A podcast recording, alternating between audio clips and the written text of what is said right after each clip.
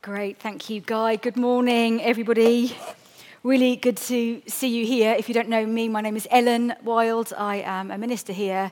And if you're visiting today, there are quite a few unfamiliar faces today. If this is your first time here at CBC, you are really welcome. It's a delight to us to see new people. So we do hope and pray you feel really welcome among us today.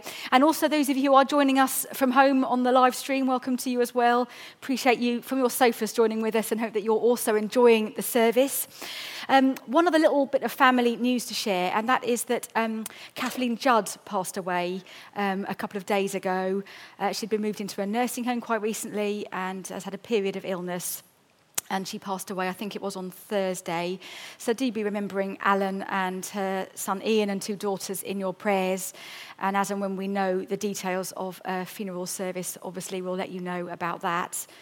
And I also just want to add my enormous thanks to those involved in the Little Church Day Out. You can imagine it's not a small thing to organise. So to Sue O'Keefe and to others of you here who were part of making that happen, uh, a massive thank you. It was such a brilliant church family occasion. So, as uh, Calvin said, we're beginning a new series today called Rebuilding. Rebuilding, looking at the book of Nehemiah, the story of Nehemiah, a Jewish leader who supervised the rebuilding of the walls of Jerusalem. And this feels timely for us at the moment in the season that we're in. Nehemiah is a brilliant book at any time to study and to think about, with all sorts of lessons in it, but all the more so for now we are in a season where some rebuilding is needed. Our communities, our nation is in a season uh, after some upheaval where rebuilding is needed. You need to rebuild something when what was in place before has been damaged or broken or significantly changed. And we're in a time when all that we knew that was established and firm in our lives has been fragmented over the last year and a half with COVID and all that that has brought. Think about your workplaces and homes, the health service, our, our family and friendship network, um, education. All of those have been fragmented and unsettled to the degree that what was there isn't as it was anymore. And some kind of rebuilding is needed. So, we wanted to take the first half of this term to look at this book together, what principles it contains, what we can learn from God's word as we enter a season of rebuilding as a church. What is there here in this community, in the way that we operate, in the good news that we hope to be, in the surrounding areas? What does rebuilding look like? What can we learn from the people of Israel? And so this morning is chapter one called A Broken Wall and a Broken Heart.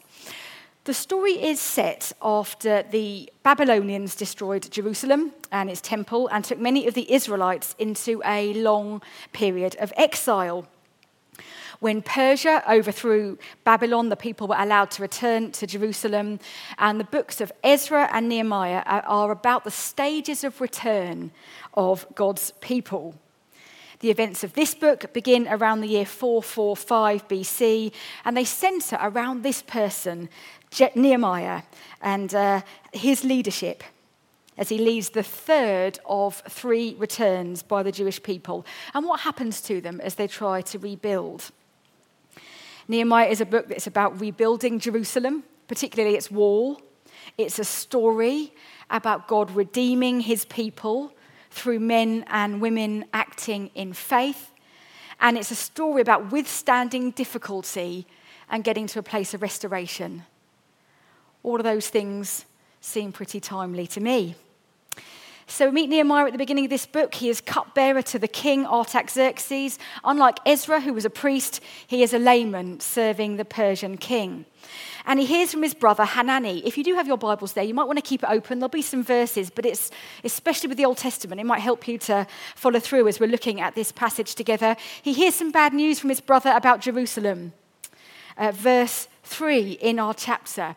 Those who survived the exile are back in the province, are in great trouble and disgrace. The wall of Jerusalem is broken down, and its gates have been burned with fire. This is the news that he hears at that time, which leads to what I think is the key verse in our chapter, verse 4. When I heard these things, that's Nehemiah, when I heard these things, I sat down and wept. For some days I mourned and fasted and prayed before the God of heaven. He cried and he prayed. People cry about all sorts of things. Some people are, are, more criers than others, aren't they? Some people cry about sad things. Some people cry about happy things. Some people cry about films. I'm not particularly quiet about films. Anybody a film crier? Yeah? Tell me a film that gets you every time. I'd love to hear. For me as a child, it was Watership Down. The music, you know, Bright Eyes, it still gets me going a little bit. Any. DIY SOS. So, so when they get to the end and they do the big reveal and the person comes in and it's changed their life and Nick Knowles cries and you cry. Yeah, okay, I get it. I get it. That's good. Good. Anyone else? It's a wonderful life. It's a wonderful life. Anyone with Calvin? No, Calvin, I didn't think so. Was there another suggestion? The Railway Children? Oh, you've got, you've, got, you've got four or five, Cecily, on the Railway Children. Okay. Megan, did you have, you the Railway Children. Okay. It's good to identify the criers and the non criers. It's good to know where we are as church family. People cry about all kinds of things. You know, crying isn't reserved just for the loss of a loved one or the most intense of celebrations like, a, you know, the birth of a child or a, or a long lost reunion or something. Nehemiah cries about a broken wall. And his tears come from a place of pain about what's happened to Jerusalem, about what's happened to God's people. And so here's this leader. He doesn't rally the troops and rush to action. He weeps and he mourns and he prays. Hence our title for today A Broken Wall and a Broken Heart. Before we dive into lessons that are coming up in subsequent weeks from Nehemiah about important things, you know, how to coordinate people, how to make a plan, and so on. The most significant lesson is that to rebuild effectively means prayer. It means prayer first. The foundation of any rebuilding is prayer. Nehemiah weeps, he feels it, and then he prays. If you look at verse 5, he starts, Lord, the God of heaven, the great and awesome God. And so the prayer begins and goes on.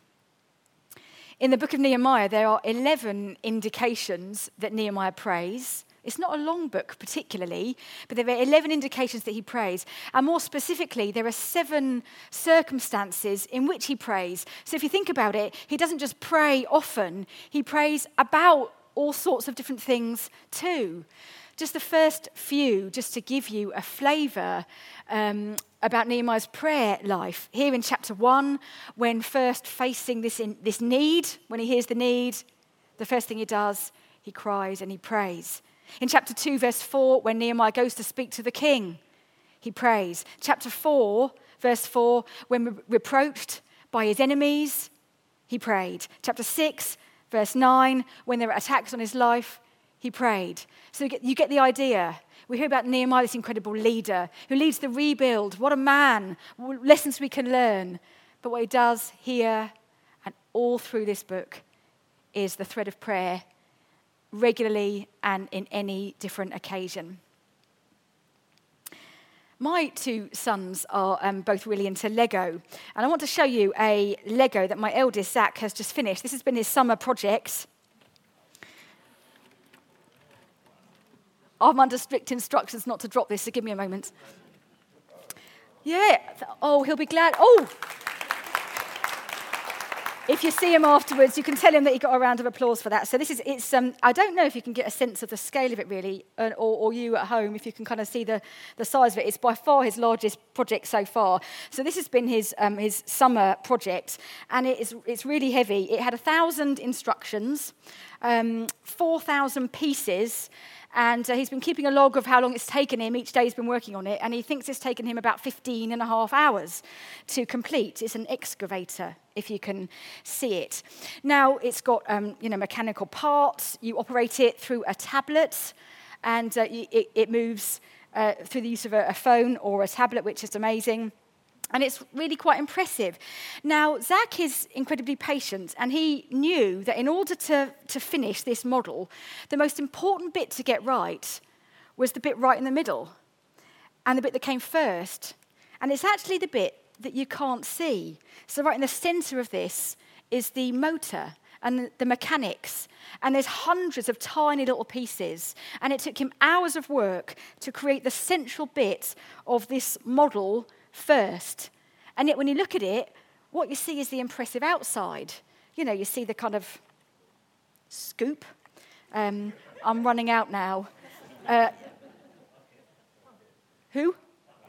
Bucket. Is that what it's called? I'll get that right for the evening service. Thank you very much. Uh, so you see the impressive outside, but what you don't see is the thing that took the time and the patience and the effort at the beginning.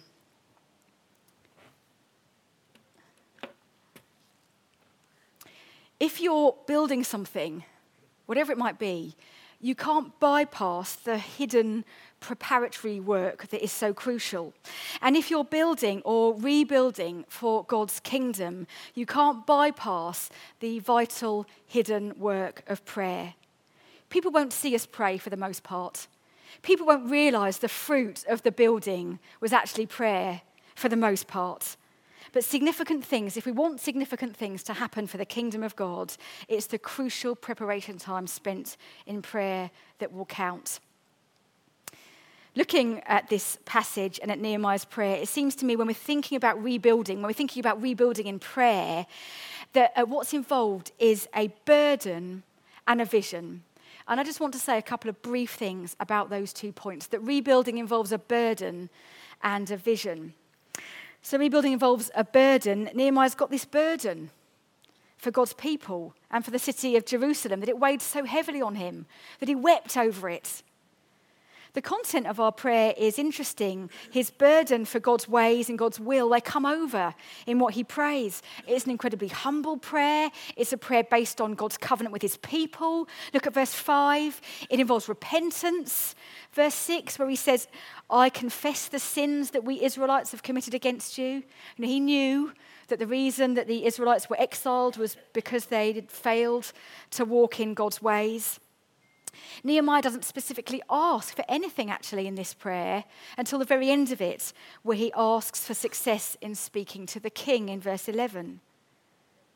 We learn here in this prayer that the person that God uses to rebuild will pray and will pray with a burden, will pray with, a, with God's heart and a desire for his kingdom. When God wants to use us, he will often burden us in some way. You might well have experienced that.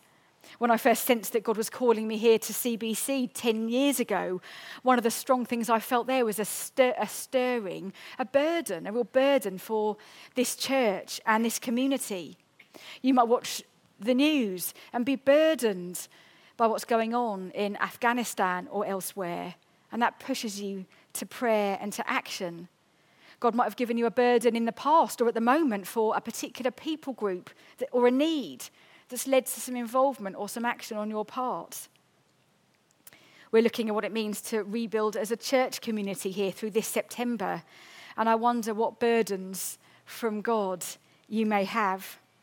I wonder where some of our prayers are taking us in this season as we look forwards. We've got some thinking to do together about what it looks like for us, Sundays and midweek activities as we rebuild.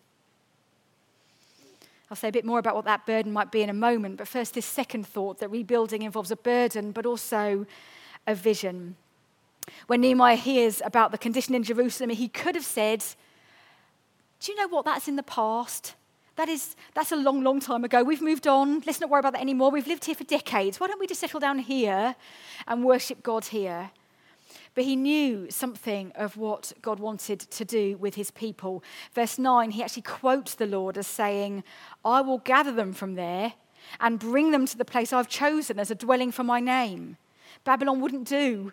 God's purposes involved his name and his glory being made known in Jerusalem. Nehemiah had that vision for himself. God has given us a vision here at CBC. He's called us to reach the lost, the last, and the least. He's called us to help people to commit to and become more like Jesus. And Jesus said, I will build my church. It's a promise. He will build his church. And we trust him that maybe he'll do that in this little corner of his kingdom here in Chichester, too. Nehemiah is willing to do something about the task in hand. He was burdened by it, and then he committed to doing something about it.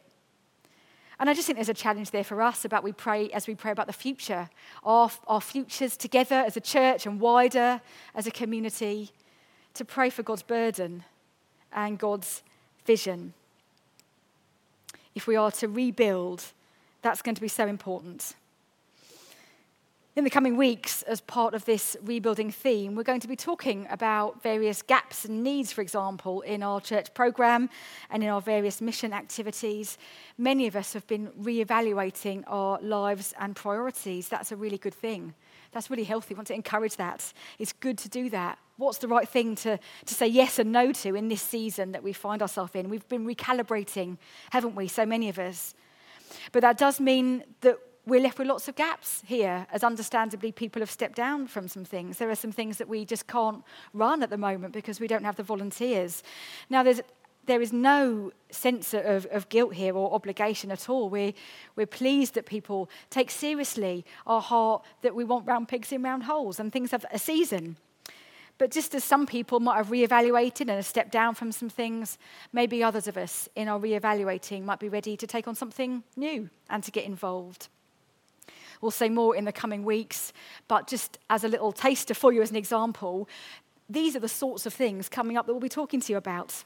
We need people in all these areas and wider to make them happen. Sunday hospitality. We can't run a coffee rota, for example, at the moment. Stewards, welcomers, information desk. We'd love people to help us run online alpha. CAP, befrienders and prayer supporters. We could do with people to help cook and serve in lunch club. Some of our alternative gatherings are going to need uh, support. Worship team and tech support, a real need and wider. And what the hope is, is that in coming weeks, on, on, subsequent Sundays, we'll put a bit of a shout out for some of these things. And uh, you might like to get in touch with us if you're interested. We're going to be around. You can come and talk to us. Um, and on subsequent Sundays, we'll be saying a bit more about that. Maybe God might give you a burden for a particular area of service. Our hope is that by the end of September, we might be in a position to restart lots of the things that we've had to pause over the last 18 months. And of course, this is wider than CBC, of course it is. We're praying that God gives us a burden in our frontline places. Maybe God is burdening you to serve, not on a particular rota here necessarily, but a particular need wider in the community in your workplace, in your neighborhood. Where is it, God, that you are giving us a burden? And where can you give me a vision? Nehemiah saw a broken wall and had a broken heart. For him, rebuilding involved a burden and a vision which came from a place of prayer. I'm really looking forward in future weeks to seeing uh, how, how, under Nehemiah's leadership, the Jews uh, withstand opposition, they come together to accomplish their goal. But this happens with prayer first and the thread of prayer that weaves throughout. At the heart of that Lego model was the hidden motor and the mechanics, which no one sees, but had to take priority for the whole model to come together. All that we do here at CBC and in our personal lives and wider will be so much more effective if it comes from a place of prayer that leads to burden and vision. It seems right hearing about Nehemiah's prayer and the priority of prayer to spend some time in prayer.